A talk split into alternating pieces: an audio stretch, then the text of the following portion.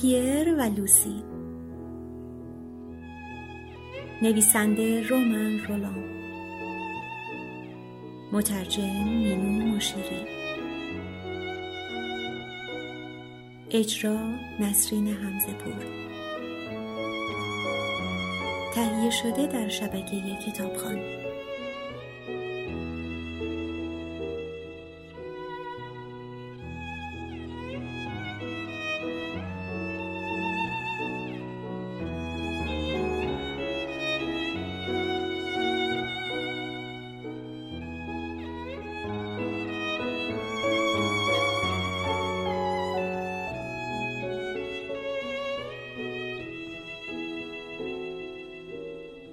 چیزی به یک شنبه نخل نمانده بود. هر روز ساعتها یکدیگر را می‌دیدند. دیگر نمیکوشیدند دیدارهایشان مخفی بماند. دیگر نیازی نبود به دنیا حساب پس بدهند. رشته هایی که آنها را به دنیا وصل می کرد بسی نازکتر از این حرف ها بود. دو روز پیش حمله بزرگ آلمان آغاز شده بود. موج حمله در جبهه‌ای به طول یکصد کیلومتر در حال پیشروی بود. شهر از هیجانهای بی امان می لرزید. انفجار ناحیه کرنوف که پاریس را چون زمین لرزه تکان داده بود شیپور بی امان حمله هوایی که خواب را برمی آشفت و اعصاب را در هم می شکست. و در این صبح شنبه در پی شبی پرآشوب همه آنان که تا دیرگاه شب چشم بر هم نگذاشته بودند با قررش توپخانه ناشناخته در دوردست دوباره از خواب پریده بودند. توبخانه در فراسوی رودخانه سوم. چنان که گویی از سیاره دیگر با شلیک های بی هدف خود مرگ را به هر سو پرتاب می کرد. با نخستین شلیک های توبخانه که نتیجه بازگشت هواپیماهای گوتای آلمانی شمرده می‌شد همه مردم مطیعانه در زیر زمین خانشان پناه گرفته بودند. اما چون خطری تداوم یابد به عادت مبدل می شود و زندگی خود را با آن وفق می دهد و دور نیست که اگر خطر عظیم نباشد و میان همگان تقسیم گردد حتی جنبه جذابی هم به خود بگیرد. وانگهی هوا چنان عالی بود که حیف می‌شد انسان خود را زنده به کند. هنوز ظهر نشده همه بیرون ریخته بودند. و کوچه ها و باغ ها و تراس کافه ها در این بعد از ظهر درخشان حال و هوای جشن به خود گرفته بود. همین بعد از ظهر را پیر و لوسی برای رفتن به جنگل شاویل انتخاب کرده بودند تا به دور از اغیار باشند. ده روز بود که در آرامشی پرشور به سر می بردند. آرامشی ژرف در دل و اعصابی لرزان. در چنین حالتی آدمی احساس می کند در جزیره کوچک است و آب دیوانوار دور تا دورش می چرخد و می خروشد. دوران چشم و گوش آدمی را با خود می برد. اما چون پلک ها روی هم خوابید و دست ها روی گوش قرار گرفت و در چفت شد به ناگاه در جرفای وجود آدمی سکوت حکم فرما می شود. سکوتی شکوهمند. همانند یک روز بی نسیم تابستانی که شعف نادیدنی چون پرنده ای ناپیدا آوازش را می‌خواند. سیال و پرتراوت مانند جویبار. ای شادی ای خواننده سهرامیز چهچهت خوشبختی است. نیک می‌دانم که کافی است اندکی پلک بگشایم یا انگشتم دمی بر گوش فشار نیاورد تا تلاطم و هیاهوی آب از سر گرفته شود. این صد چه شکستنی است. اما آگاهی از همین آسیب پذیری بر هیجان پرخطر میافزاید. آرامش و سکوت نیز حال و هوای پرشوری می‌گیرند. چون به جنگل رسیدند دست یکدیگر را گرفتند. روزهای نخست بهار چون شراب تازه مستی بخش است. آفتاب جوان چون شهد ناب آدمی را از خود بیخود می کند. بر فراز جنگل بیبرگ هنوز نور گسترده است و از لابلای شاخسارهای برهنه چشمه آبی آسمان عقل را مسهور می کند و به خواب می برد. کمتر می کوشیدند چند کلمه ای با یکدیگر رد و بدل کنند. زبانشان از به پایان آوردن جملاتی که آغاز می‌شد عاجز بود. پاهاشان چنان سست بود که به زحمت قدمی بر می داشتند. در زیر آفتاب و در سکوت جنگل روی پا بند نبودند. زمین آنها را به سوی خود می کشید. چه کاری بهتر از این که در کور راه جنگل دراز بکشند؟ چه کاری بهتر از این که خود را به گردونه عظیم کیهان بسپرند تا بر توقه خیش حملشان کند. خود را از دامنه کنار کور راه بالا کشیدند. وارد بیشه ای شدند روی برگ های خشکیده که بنفشه ها از میانشان سر برآورده بودند کنار هم دراز کشیدند. نخستین آوازهای پرندگان و کوبش های دور دست توپخانه با آوای ناقوس روستاها که جشن روز بعد را نوید می‌داد درآمیخته بود. امید و ایمان عشق و مرگ در هوای رخشنده موج می‌زد. با اینکه تنها بودند به نجوا سخن می‌گفتند. چیزی بر دلهاشان سنگینی می‌کرد. از شادی بود یا از غم؟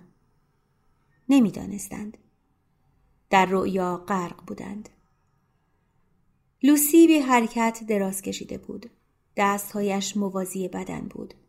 با چشمان باز و مجذوب به آسمان مینگریست و احساس می‌کرد دردی نهان که از صبح آن روز برای مختل نکردن شادیشان میکوشید از خود دور کند در وجودش شعله می‌کشد.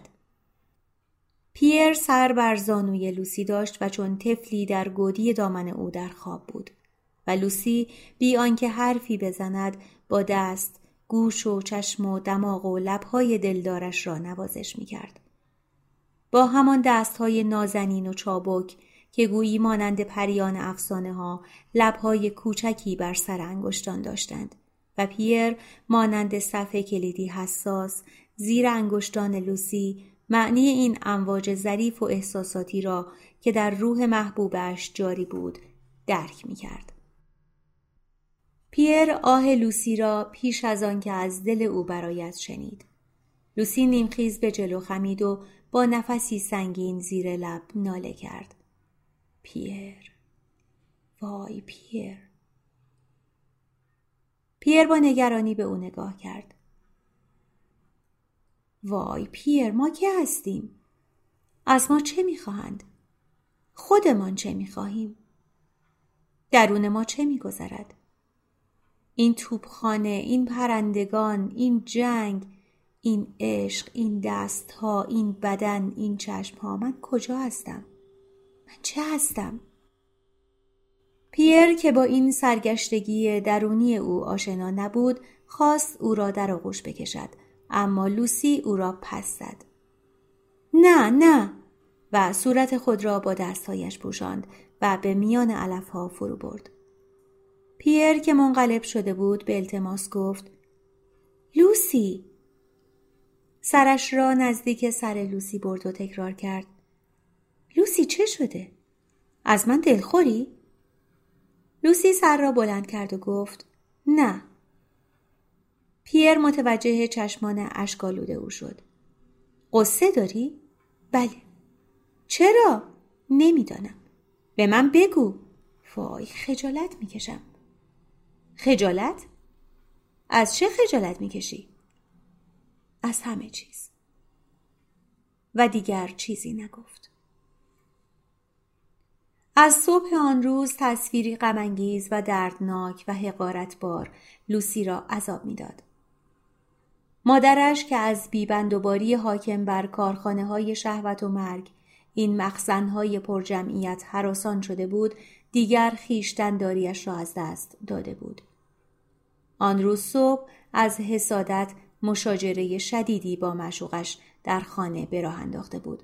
و اعتنایی به این نداشت که دخترش حرفهای آنها را بشنود و لوسی فهمیده بود که مادرش باردار است این خبر برای لوسی چون داغ ننگی بود که هم به او و هم به عشق تمام ایاری که نسبت به پیر داشت لطمه می‌زد. به همین دلیل بود که چون پیر به او نزدیک شد او را از خود رانده بود. هم از خود شرم داشت و هم از پیر. از پیر شرم داشت؟ بیچاره پیر. پیر با احساس تحقیر به همان حال ماند. جرأت حرکت نداشت. لوسی پشیمان شد. در میان اشکهایش لبخند برآورد. سر بر زانوی پیر گذاشت و گفت حالا نوبت من است. پیر که هنوز آشفته بود موهای لوسی را چنانکه موهای گربه ای باشد نوازش می‌داد. زیر لب زمزمه کرد. لوسی چه شده؟ به من بگو. هیچ. چیزهای غمانگیزی دیدم. پیر که به رازهای لوسی احترام میگذاشت اصرار نکرد. اما اندکی بعد لوسی گفت آه. لحظاتی هست که آدم از انسان بودنش خجالت می‌کشد. پیر یکی خورد گفت بله. و پس از دمی سکوت خم شد و آهسته گفت مرا ببخش.